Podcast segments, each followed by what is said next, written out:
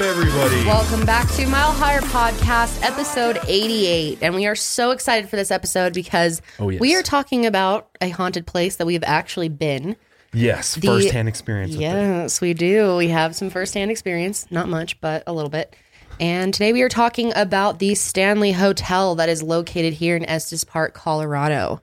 It's probably the most haunted location in all of Colorado, I would say, or at Oh, least yeah. one of them. Definitely.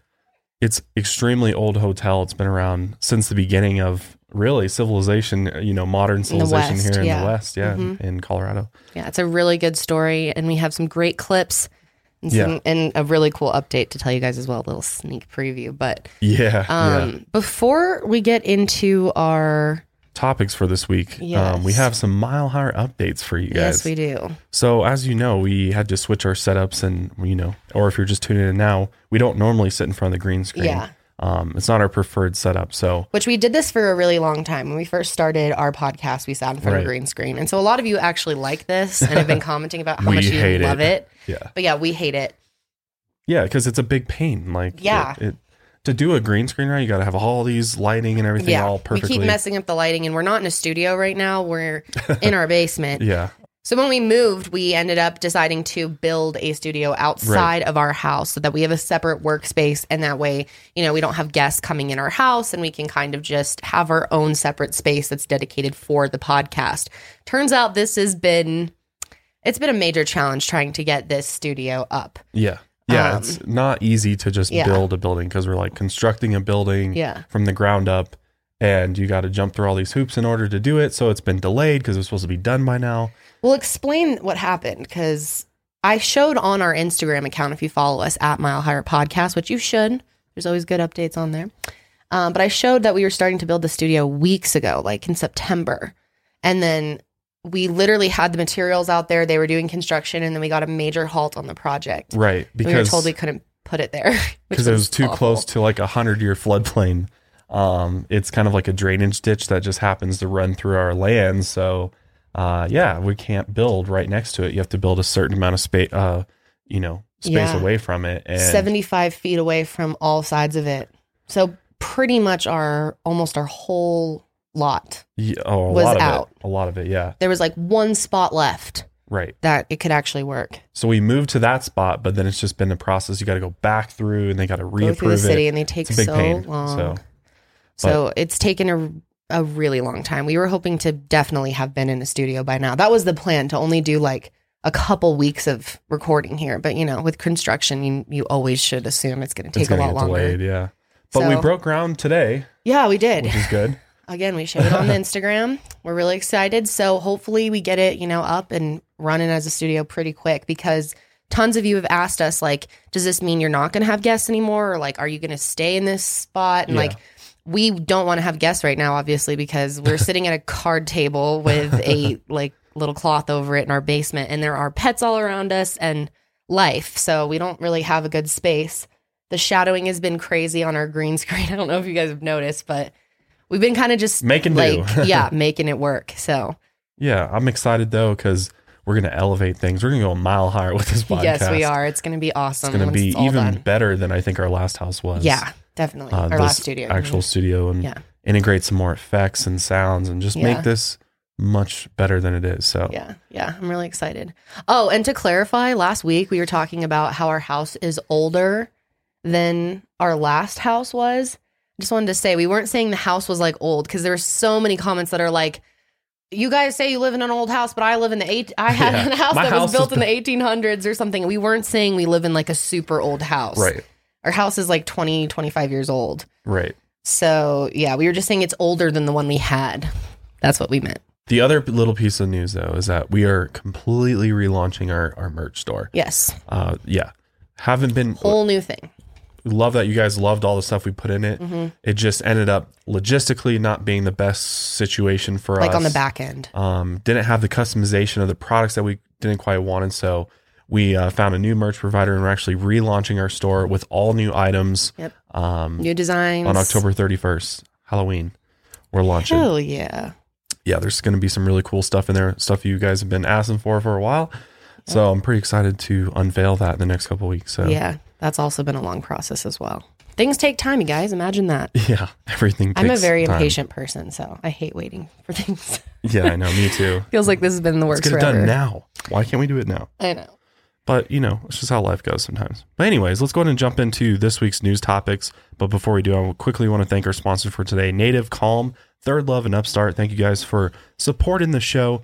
But yeah, let's go ahead and just jump right into this first story. This is kind of crazy, but there was a huge worldwide sting of the largest dark web child sex abuse marketplace run by Bitcoin Yep. and this is just like really fucked up news and the fact that we're finding out that there's a this marketplace out there which i mean we know mm-hmm. that this stuff exists out there this really sick evil shit but I don't think a lot of people really do get the gravity of how big it is, though, and how common and how it works No. Well, underground you? secretly. Right. You know, not literally underground, but online. well i think it's hard for us to wrap our heads around it because we just don't see anything like that ever No. which is a good thing but it the fact that it exists out there and there is ways to access it and people are you know a Yeah. lot of people are on the dark web, right? yeah it's on darknet so it's on the Mhm. the dark web is where they're doing this And can you kind of explain that, like briefly? Like, what's the dark web for those of us that it's basic struggle to understand this? How there's levels of the internet. yeah so there's just like there's the internet the world wide web that we all access hmm but then there's a there's other layers to the internet that we don't have access to um, and one of those layers is the dark net which is you have to use a special client in order to log into it and it happens to be this anonymous uh, part of the internet where it's very hard to track people and things and sites and so a lot of criminals and you know nefarious people go on the dark net and they Yeah. take advantage of being able to be anonymous and they do really fucked up shit like opening up a marketplace that shows videos it was like a uh, this site was called welcome to video it's just a bunch of crazy videos of illegal sex acts that committed against children toddlers and Mhm. infants which is just so Trading media, so terrible arranging Yeah. things.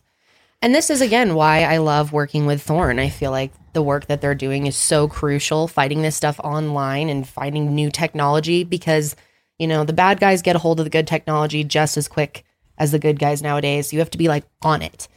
And it's amazing what they're able to do as far as tracking this stuff down. What's crazy about this whole darknet story, though, is that Bitcoin. You know, we've heard a lot about Bitcoin and how uh, uh, how a lot of people made a ton of money off of it. Yeah. I remember that like not that long ago. But the thing with Bitcoin is it allows you to like purchase anonymously and stuff. But we're finding out that that's not really the case because that's actually how investigators, um, which was a bunch of different agencies all over the world. There's a bunch of countries: UK, uh, U.S., Germany, Korea.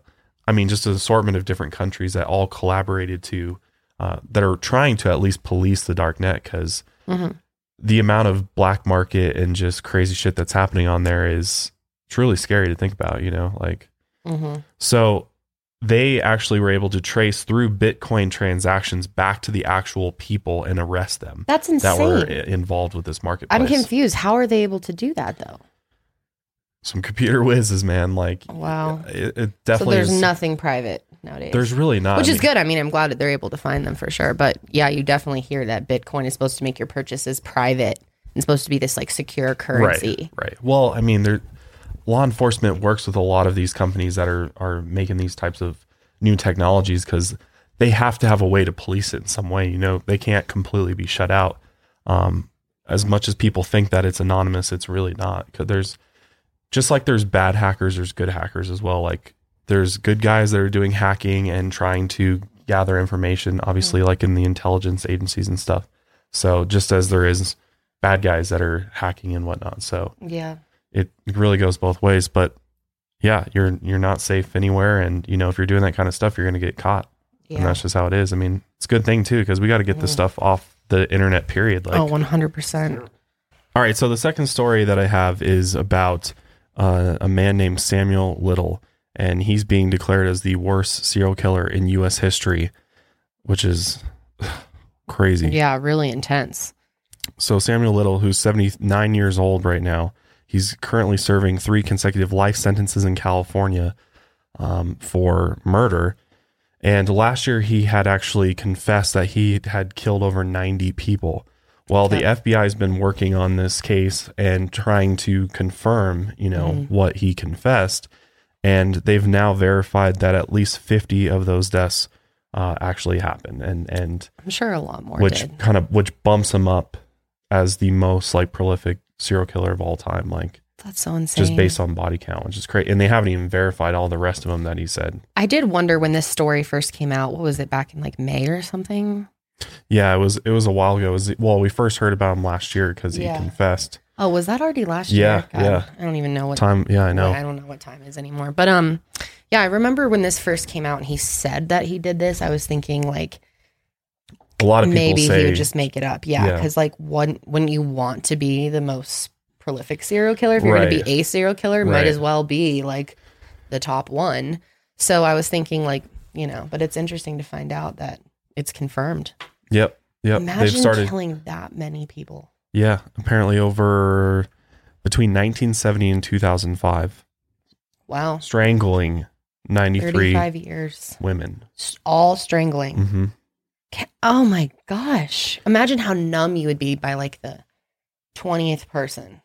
Or Seriously. maybe sooner. I don't even know. I can't imagine. I just cannot imagine even strangling one person, let alone 90. 93. How insane. 93. And so like when he can and when he confessed too, he's able to sketch like all of his victims. Like he remembers each of his victims so well Oh, that no. when he oh, actually sketched portraits of them, that it's scary how clo- how close to the real thing they are. So he really probably would look into these people's eyes and watch while they Oh yeah, died he clearly got some sort of because he memorized their faces. I'd imagine Sick. if you choked someone to death, you'd probably end up memorizing their face because you'd never get that image out of your head. totally well, and there's a reason why you're you're strangling them too.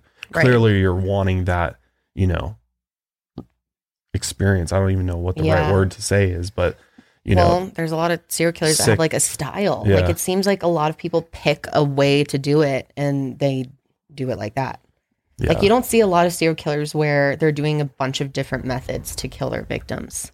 Very often.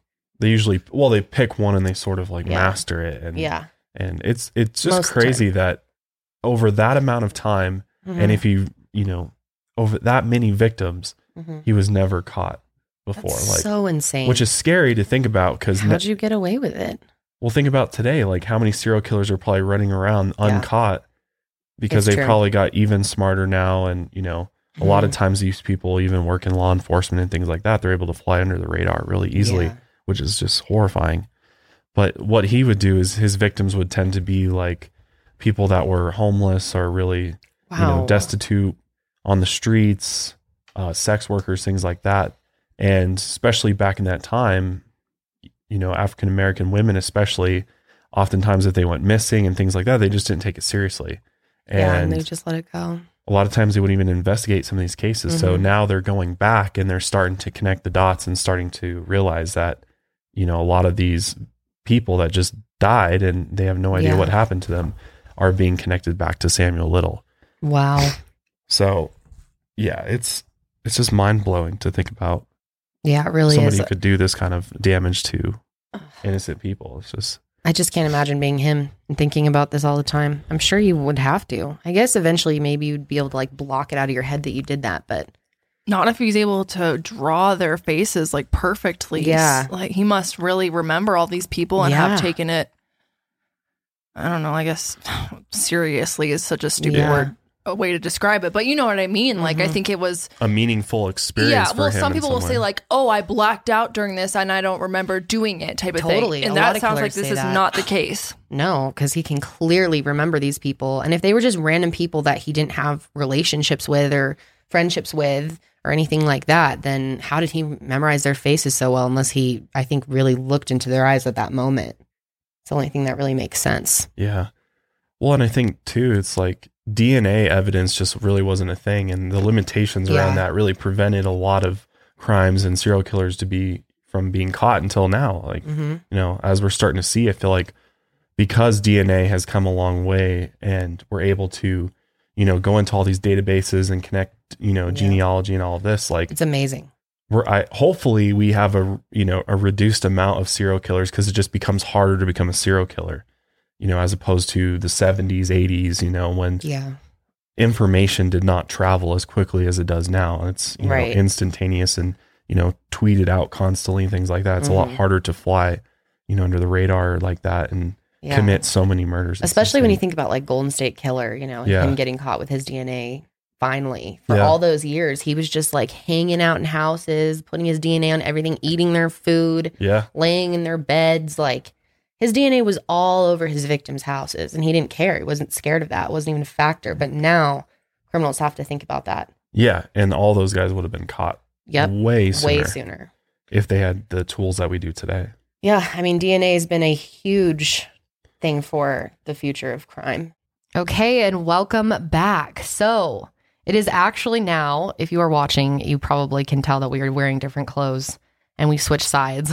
it's two days later, and we've actually never had to do this with our podcast. We've never recorded In you two know, separate two- sessions. No, never. Never. Um, but we had some unfortunate things happen. If you were watching our live streamed live topics on Instagram, we do them at Mile Higher Podcast. We do a little live stream of our intro topics. But if you were watching that, you saw Josh start having an allergic reaction during those. Really if bad. you just listened, you may not have even noticed because, you know, that's the magic of editing. But yeah, full on in, like allergy attack. Shit coming out of the nose. Like, Yeah, like he was talking to me, terrible. and it was just coming down, and we were talking about something so important. I was like, know. "Oh my So bad. god, we're not gonna be able to get through this." So after we did intro topics, we were like, Josh was a mess, and we were like, we don't want to ruin this topic because Josh is like falling apart. sniffling Yeah, and just like being annoying. So. it's not good for a podcast to have stuff going on. So we decided that we were going to film it the following day. And then the next morning, we woke up and nothing was working on our phones. And it turns out that the guys who are building the studio actually cut a like a our Comcast cord essentially. Yeah, our internet cable essentially to the Yeah. house. Without we had no internet.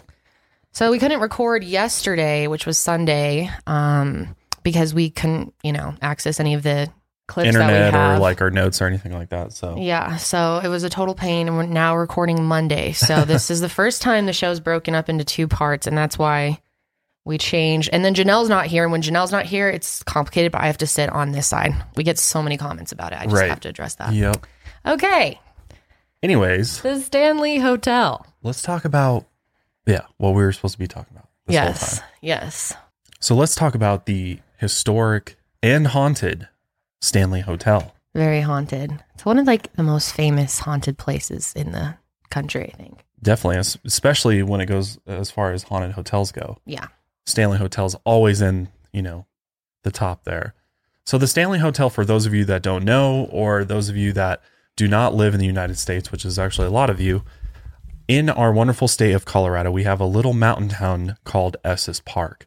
It's very beautiful. It's actually a big mountain town, kind of compared to a lot of other mountains. yeah, towns. it's it's a lot larger. Taylor Swift even had a house there at one point. she did. It's a she did. beautiful area. A lot, lot of of people trees. Go up there for tourism, and Mhm. um, the main reason though is because it is sort of the gateway to Rocky Mountain National Park, Mhm. which is like the most famous, you know, national park in this area of the country. And in this little mountain town, there's this hotel known as the Stanley Hotel, and it has been there for a very long time. And as many of you probably know, um, you know, it has connection to The Shining, the novel by Stephen King because he got inspired to write it there while he stayed there, which we'll talk about later. Um, but also, it's been in movies like um, Dumb and Dumber briefly. Jim Carrey Yeah. was there, hmm um, and he actually stayed there as well, Yeah, we'll um, which we'll talk that. about that too, because that's crazy. But it's a really, really cool place, very historic and very haunted, as we have experienced firsthand. Yeah, we have been there. We've done the ghost tour. Um, we haven't stayed the night, but we actually just booked ourselves to stay there. We did, we did. yes, did. we did. We've always wanted to do it, and there was a Friday the thirteenth that was open, so we are gonna stay there on a Friday the thirteenth. Yeah, we're actually going up there for a concert at the hotel. They have a Yeah, concert hall that is also haunted. And uh, yeah, we're going to be going to the concert and then we're actually staying in probably the most haunted room in the Yep. entire hotel. Um, it's the same one that Stephen King, it's actually called Stephen King's room, yeah. Uh, Room because it was- seventeen. a room where, he, yeah, crazy shit happens. So before we get into all of that stuff though, it's important to understand a little bit of the history of the Mhm. Stanley Hotel because it's very, it's actually very interesting how this hotel came to be It so is. going way way back you know, into the 1800s, before there was any sort of um, settlement up there, or any sort of people living up there, it was basically land that belonged to the Native Americans, specifically the Ute and Arapaho tribes that roamed this this area up there in the mountains, which I'm sure at the time was super beautiful, just Mhm. open, and you know, there's a lot of wildlife up there, so there's really good hunting. Um, I'm sure for them for food, you know, there's elk every year that migrate down through Estes Park. You can always go up there and see elk, which is cool. So it was a great place for people at this time to go. Yeah, exactly. So as people started moving west, you know, there was a big surge of, you know, the gold rush and all that Mhm. stuff, people moving west and, you know, creating settlements and new towns and such. Um, that's where the main man, F.O. Stanley, comes into play. And he's actually the guy that built the hotel in the early 1900s. And he's famous because he created the Stanley steam engine, which helped power the steam powered horseless carriage. So kind of like a car. So he was Um, a big created deal. the engine. He was a very big deal that was a big invention. very wealthy as well, Mhm. as you can imagine, for inventing the steam engine. FO stands for Freeland Oscar Stanley. Mm-hmm. I was wondering, what does FO stand for? Yeah. Freeland Oscar.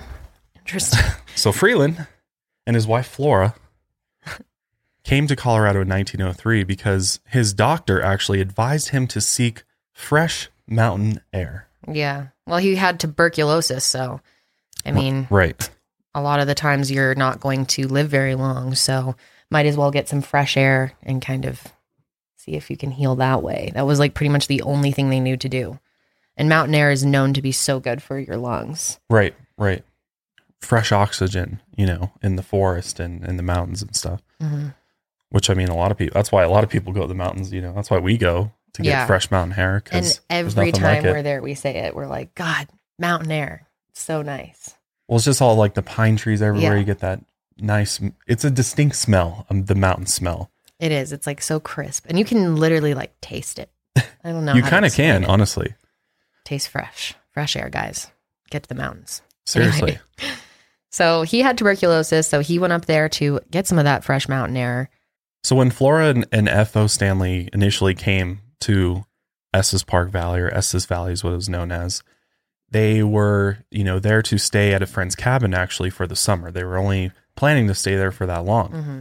But after spending the summer in the cabin, Flora wanted a home like the one she had left in Maine, and the couple built their new home about one mile west of where the Stanley Hotel would later be built. And today, still, this house is a private residence, which is actually interesting. It's cool that that's still there, actually. Yeah, yeah. I mean, everything there, including the Stanley Hotel, is all original, which is cool. hmm So he built the hotel on the land that he purchased from a man by the name of Earl Lord Dunraven, an Irishman, um, who actually beat everybody up there. And because he came there in the late 1800s, 1872 to be exact, on a hunting trip. And he actually ended up building a hunting lodge and cabin and hotel for his guests and illegally homesteaded up to 6,000 acres um, in an attempt to basically create his own like private hunting preserve and not allow anybody else to come up there and Wow. build on that land. That's ballsy. And he was, yeah, he's kind of a scammy person. He like, yeah, he would scam people out of their land, and eventually they ran him out of town. Um, this Lord Dunraven, Lo- Who calls himself Lord Dunraven? it's definitely like a, you know, European thing to be like, Yeah. Sir, Lord, you know. Lord, I'm Lord. So once he got run out of town, though, F.O. Stanley started construction on his Stanley Hotel in 1906. He got wood and rock from the nearby mountains, and the hotel was built in this Georgian architectural style, which experienced a revival in the early 20th century. It's beautiful architecture. It's definitely, um, it looks historical when you look at it. It really does. It's a beautiful hotel. Um, one of our friends got married there. De- Deb and Greg got married there. Oh, really? That's yeah. cool. Isn't that cool? Honestly, I'd like to be married there. We weren't married. a little too late. Yeah, it's a little too late. So when the Stanley Hotel initially opened in 1909, uh, the first guests who pulled up were in stylish Stanley designed steam cars, um, which he provided for them clearly, and they were completely blown away by what they saw because it was kind of this first time that there was this luxurious hotel that rivaled hotels back east. You know that everybody was used to. kind of in the rugged Way up here in the Yeah. mountains, you know, it was like whoa, Totally this, different. This is totally cool. And that's why you don't see a lot of old you know, big fancy hotels like this in little mountain Right, towns. totally. You know, it's not very common. Not not big ones to like visit it. Yeah, not as big and luxurious as this. Yeah, I can't even think of. I mean, I know there's other historic hotels, but they're all really small and Mm-hmm. definitely don't have all of the things like, you know, at the time electric lights, telephones, ensuite bathrooms. Right. There was a staff of uniformed servants, and there was a fleet of automobiles at their disposal. Initially, the hotel featured 420 rooms plus ballrooms, dining areas, and an underground cave system. 420. Mm-hmm. Perfect for Colorado. Maybe he was 420 friendly. Maybe that's what Maybe they he was. imagine. They came up there and there's just like fields of cannabis growing in there. Only. So by 1917, so by 1917, it was officially a municipality up there. So really, the hotel is what established the whole town. Um, it brought people up there, and that's why you know it grew so quickly. Um, they ended up having a complete waterworks, a power plant, and they had all these other organizations, all thanks to the Stanley Hotel. Basically, like created a little economy. Yeah, it, it really did. Uh, because yeah, because Estes Park was incorporated in 1917, and it also helped get the Rocky Mountain National Park established in 1915, which is cool. Mm-hmm. Because it God, if you've never been to Rocky Mountain National Park, highly recommend it. If you're ever traveling to Colorado, I know some of you ask us like, where do you go? If you want a mountain experience, definitely head to Estes Park. Yeah. It's a little farther Rocky- from Denver. A lot of the times we get people who are like wanting to come, you know, just for a day because they're like in Denver for work or something and they only have like they can That's only drive true. a little It bit. is a bit of a drive. I always recommend like Georgetown or Mount Evans or something that's a little closer, but Estes isn't too bad. It's only like two hours from the airport, I think. Yeah, no, it's not too bad. If you have like a couple days or even a two a day or two, you could go Yeah. up there. Yeah, you could even just do a day trip, but yeah, it's a really gorgeous area. It really is. And and the hotel actually kind of sits up on top of this hill overlooking the valley, which is really cool. So it's got a really scenic view of I think it's Lake Estes up there and then uh, the mountain range that's right there. It's just Mm-hmm. Oh, it's gorgeous, up there. area. Mm-hmm. I'm actually I'm pumped to go up there and stay I there. know, I can't wait. I'm really nervous, but I also can't wait. So F.O. Stanley, despite having tuberculosis, did not die from that. We believe that because he, you know, stayed up in the Mhm. mountains, he never went back east. Um, or he did go back east at the end of his life. Um, he actually died in, in Massachusetts, I believe, at age 91, Oh wow. but from a heart attack.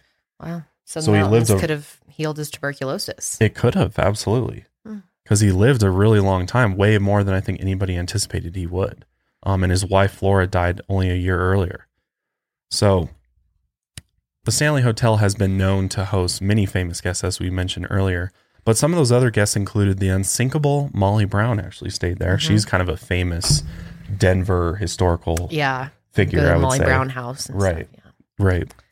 Um, John Philip Sousa, who was uh, a famous composer um, back in the day, Theodore Roosevelt stayed there, which is cool, Mm. as well as the Emperor and Empress of Japan, Wow. Variety of Hollywood personalities as well. Which makes sense why Theodore Roosevelt, because I'm pretty sure, I could be wrong, but he had something to do with the formation of Rocky Mountain National Park, I believe, around that time. Because wasn't he president around Uh, there? Yeah. I can't remember the exact dates he was I think president. he was involved with like the the Ne- Roosevelt National National Forest though. yeah, yeah. Well, yeah, that's why it's named Roosevelt National Yeah. Forest. So So he made a lot of those forests. Maybe not the park, but a lot of the forests Okay. are are actually called Roosevelt National Forest still. Hmm. So that would make sense why he'd go up there and stay up there. You know? Yeah. Because that's when all that was happening. Yeah, and it was like the place to go too. It was like fancy. Yeah. It's like the Bellagio in the middle of Estes Park. Right. Right. But by the 1970s, the hotel's splendor had faded due to the lack of care and investment. It might have eventually been torn down had it not been for Stephen King's stay at the hotel. Because up until 1983, the Stanley, Stanley Hotel was actually only open during the summer and it would shut down in the winter every year, which is interesting. I know it's so random. It doesn't get that cold up there. I mean, I yeah, it does, but like not to have a hotel not function. Right. Right. But I guess maybe back then they weren't able to heat the rooms enough or something. 420 rooms back then. Yeah, I don't know why. I, I I, think know. I think honestly, it's just like they couldn't. They, They yeah they weren't able to do it. They were running. exactly. Oh, okay. Okay. because for a more long time it just kind of like faded out of people's minds. I think until Mm. Stephen King came and made it famous, which we'll talk about in a minute. But let's talk about some of the ghosts that inhabit the Stanley Hotel. Mhm. So, one interesting thing to note is that the Stanley Hotel actually rests on a bed of quartz and limestone, which many people believe to be responsible for helping spirits' energy remain strong within the building, which is interesting. I love that. That's cool. That's really cool, and I think it's very true that that's that's Oh, the yeah. case there. Because the amount of paranormal activity within this hotel is Yeah, it's insane. a lot. There is a lot. I mean, there's a reason why everybody in the paranormal world wants to go to the Stanley Hotel at some point because you're almost guaranteed to see some paranormal activity. It seems like. Maybe if you're lucky. I mean, I don't think I wouldn't say. I don't know. guaranteed. I- I, I think, we were lucky on our tour. Yeah, I think we so saw too. a little bit. I mean, we literally have some on camera. It's crazy. We'll show you guys. Well, you also got to think like if if you're not looking for paranormal activity, you're probably not going to think that there's paranormal activity unless it's like really in your face type of activity. Yeah, but I feel like even if you're looking for it, you don't always see it. that's true. That's true. And sometimes if you're too desperate to see it, then you're just like making shit up.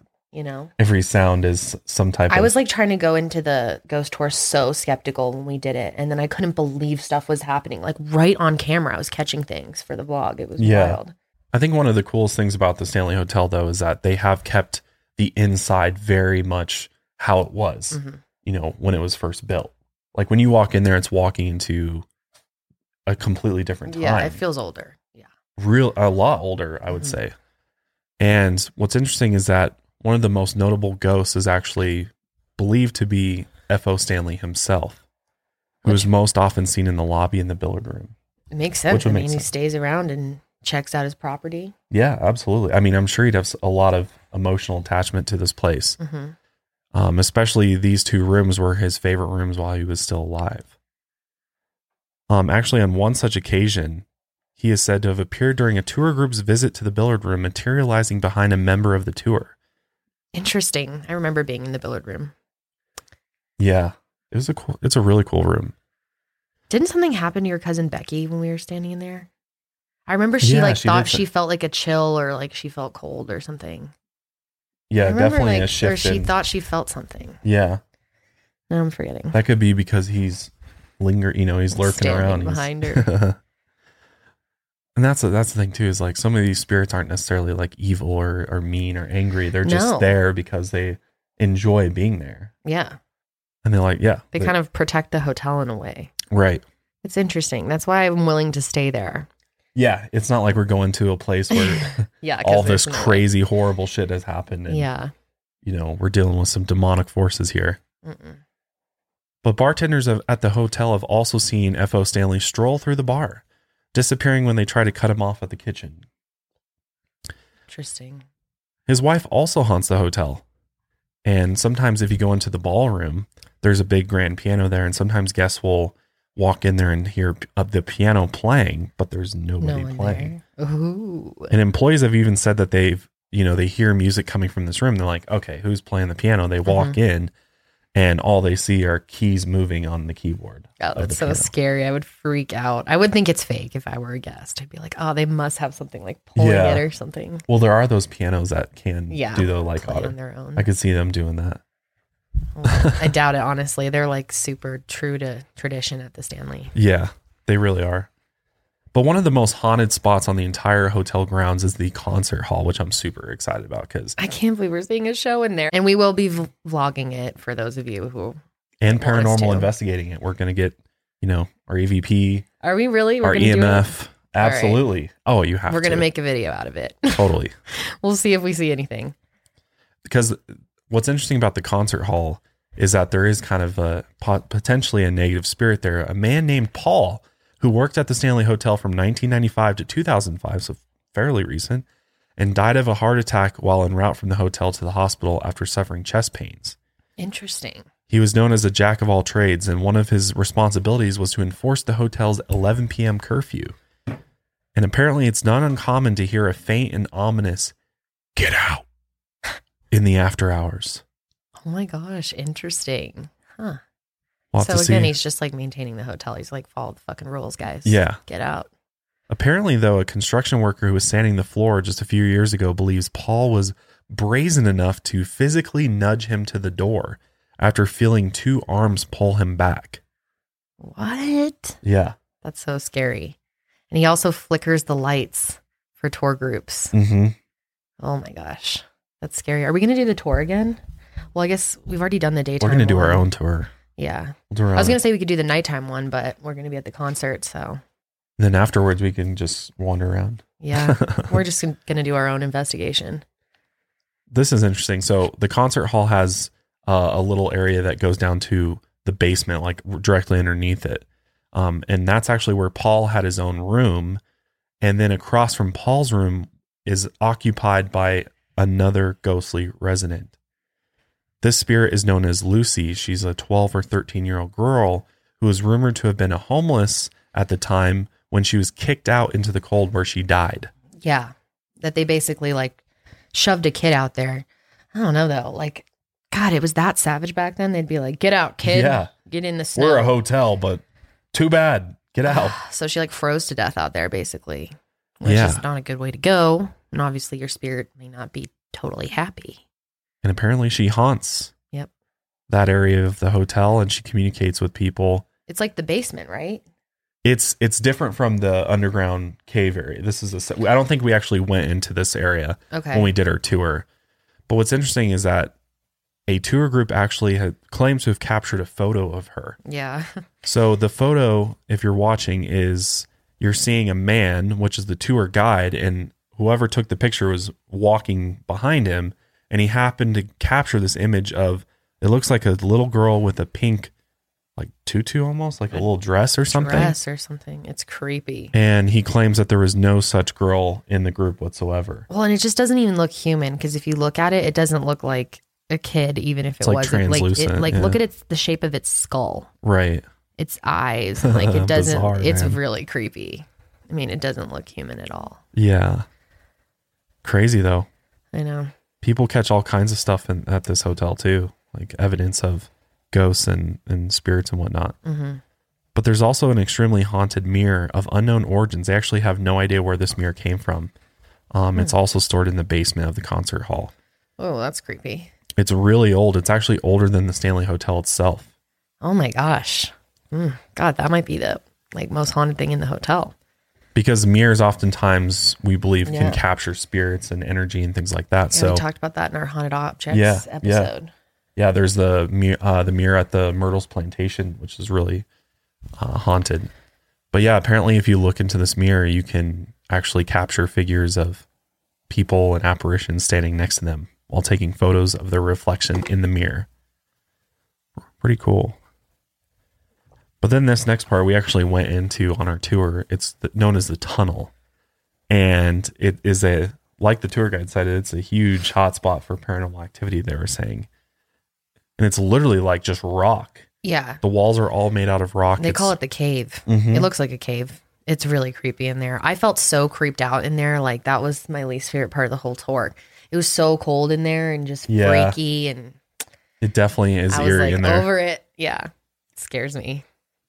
And yeah, I don't think it's really used all that much anymore. But former staff used to use it to like navigate through the hotel. Yeah, and get through it. Like Crazy a though, like- quick way to get through. That they made all this underground passageways and stuff back then, like Yeah. in the early 1900s. It's kind of cool. It was convenient for the staff. So Apparently, there's a haunted cat down there too. We didn't see them. Yeah. There's a gray, ghostly feline with green, glowing eyes oh, that's badass. I want to find that it. is rumored to hang out down there. We're gonna have to find that cat. One of the cool spots though is like right as you walk into the hotel to check in, there's this grand staircase. Um, and this is a very famous spot for people capturing apparitions with their cameras. Yep. Um, and there's this famous photo that was taken by a guest, um, which appears to show a woman dressed in clothes from like the 1900s on the stairs. And it's clearly not a guest. It's very weird because it's the same type of situation as the other girl is like, you can't really make out the face or the head or anything. It's kind of hard to tell. I mean, I see what people are saying about it being possibly older clothes, but like at the same time, it doesn't. It like if you look up close, it also could be like younger clothes. Yeah, don't but I think I think it's like wearing a hat or something. You know, like those old hats Um, well, they used to wear in the uh, 1900s. I can't even see it fully enough to tell where her head is looking. Well, yeah, because it's The I think that's just her hair and like an updo. I don't think she has a hat. But is it a is it a ghost or is it him just taking picture of his wife or something? I mean, I don't know. It could be either. Well, they claim that you know it's a ghost or an apparition of something, and people oftentimes do see this at the top of this grand staircase. It's pretty cool. But before we get into these haunted rooms, because this is where a lot of the haunting activity happens, is in the hotel rooms at the Stanley. We'd like to thank our last sponsors for today. All right, let's talk about the most famous room in this hotel by far, and potentially the most haunted room 217, which we'll be staying in, as we talked about. But On Friday the there's 13th. yeah on Friday the 13th. I know, right? Oh my God. But I found this clip of an actual tour guide at the hotel talking about the story behind this room, and I- and I thought they could tell the story way better than we could. So we'll go ahead and play that because it is super freaky. Uh, well, welcome everybody to the Stanley Hotel, and uh, welcome to room 217. Out of all the rooms at our hotel, this is probably the most famous and the most infamous. Um, the story for 217 really goes back to June 25th, 1911, when the uh, power went out to this hotel for the first time due to a flood. And F.O. Stanley, the founder of our hotel, started up a backup system for lighting, which was uh, acetylene gas lanterns in every room. And there was a leak of acetylene that built up in room 217. That night, our head chambermaid, Miss Elizabeth Wilson, entered room 217 with a lit candle to turn on the lights, and she set off an explosion. We lost 10% of this hotel from that explosion. They found parts of this hotel half a mile south of here, and a local church service in town said in the paper the next morning they saw a bathtub fly up in the air. And Miss Wilson survived it. You see, Miss Wilson actually uh, shot from the entrance room 217 down to the first floor where she landed in the dining hall and survived. And Miss Wilson was in a coma for two days. When uh, she woke up, Miss Wilson came back to work at the Stanley about 18 months after that. And Miss Wilson worked here from uh, 1913 till 1950 when she was 90 years old. And we think Miss Wilson still works here today because we believe Miss Wilson is the spirit that is present in room 217. Uh, everything we know about Miss Wilson in 217 to this day is very helpful. She's actually not that scary. The most common thing that happens is that people wake up with things tidied up, even though they left them dirty through the night.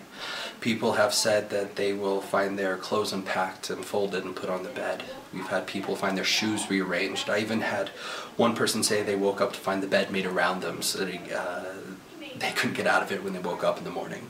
So she, I always like to say that she is uh, creepy but well intentioned and Miss Wilson is still here to this day.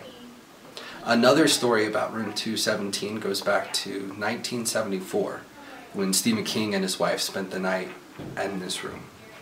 You see, September 30th, 1974 was going to be the last day we were going to be open for the entire year, and Stephen King and his wife, the only two people to stay in this hotel for the night. So we put him in the presidential suite, room 217. After a uh, night at the restaurant and at the bar, Stephen King uh, was a little nervous about this hotel, so he actually came back here to go to sleep. And in his dream that night on this bed, Stephen King said he had one of the worst nightmares of his life. That a fire hose from the hotel uh, was chasing his son through the hallway till it started uh, constricting his son and trying to kill him.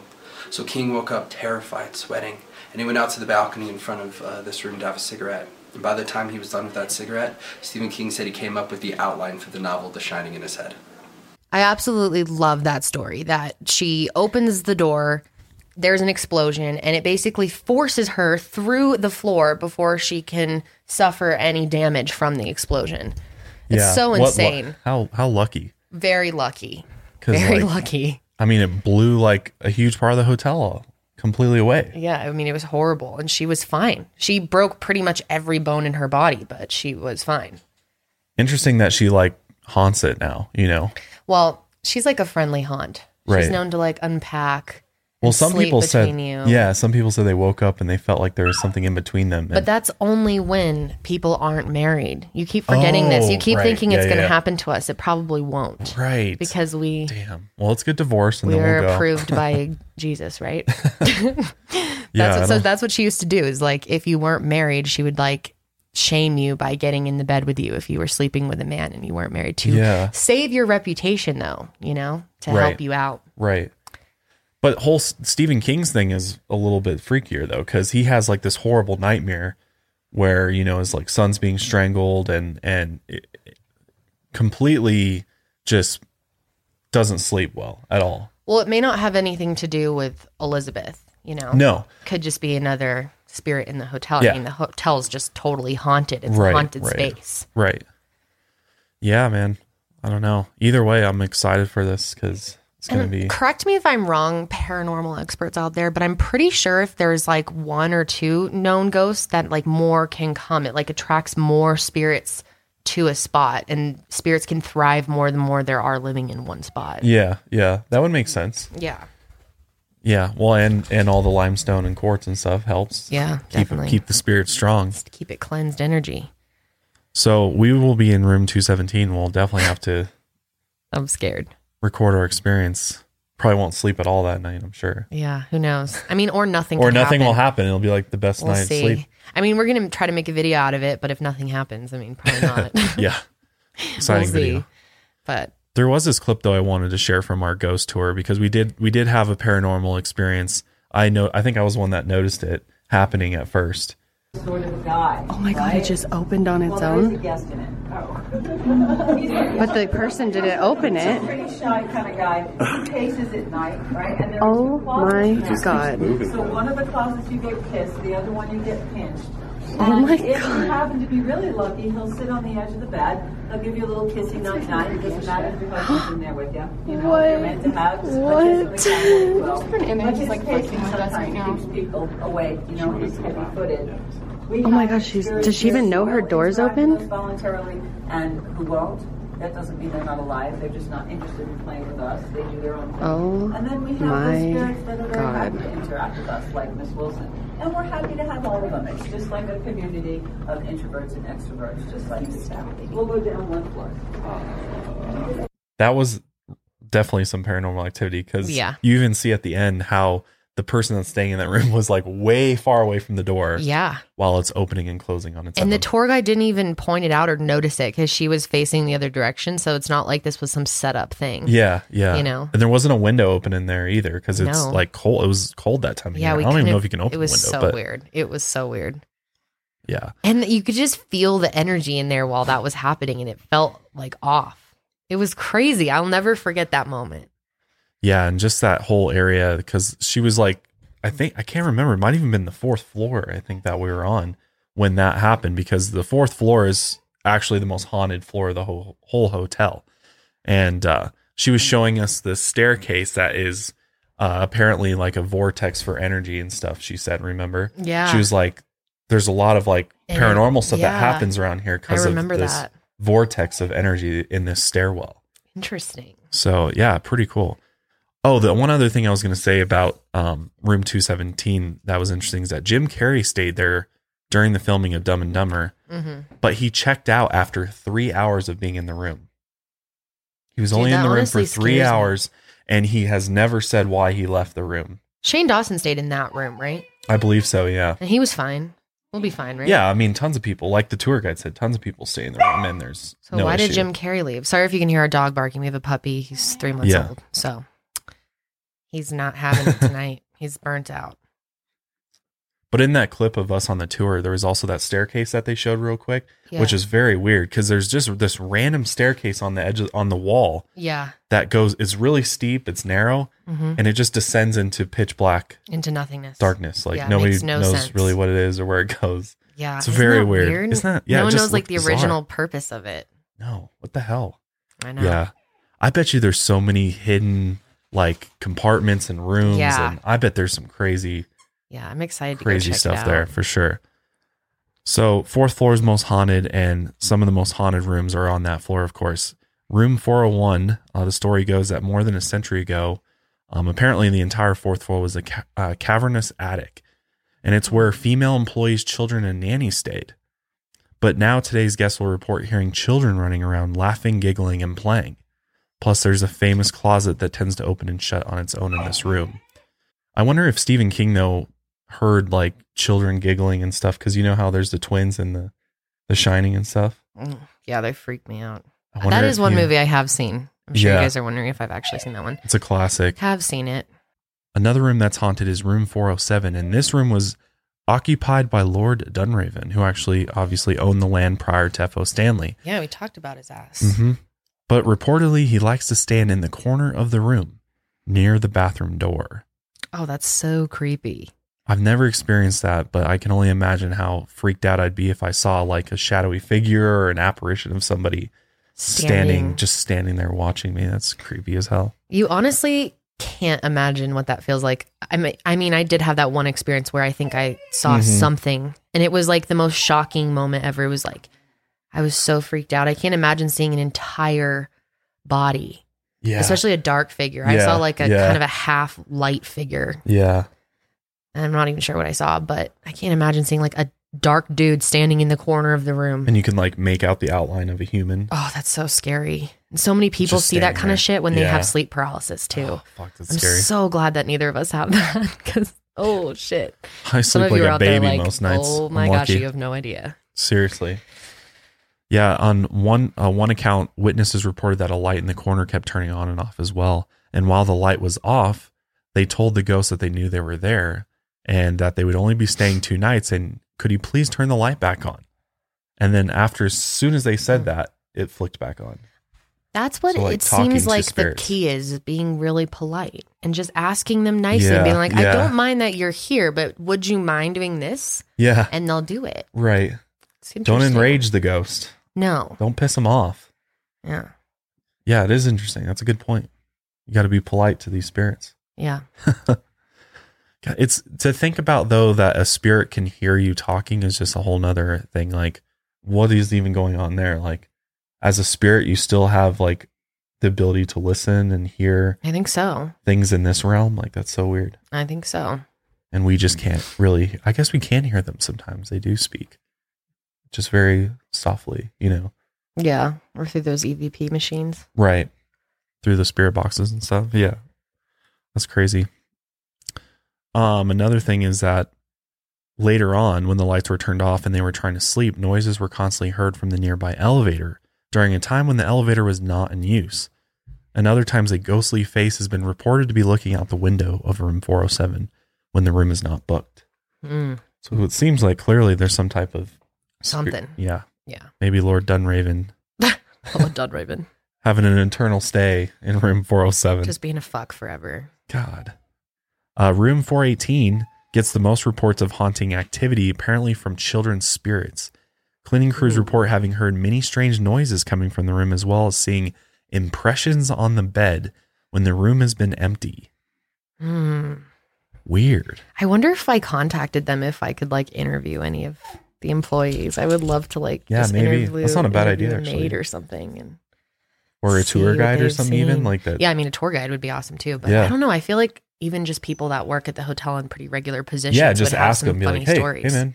You ever- Interesting stories. I mean, Yeah. Ever see anything here while working here? Hmm. It's actually a really good idea. That'd be interesting. One of the most common things that guests report while staying in room 418 is that they often hear children playing in the hallway at night.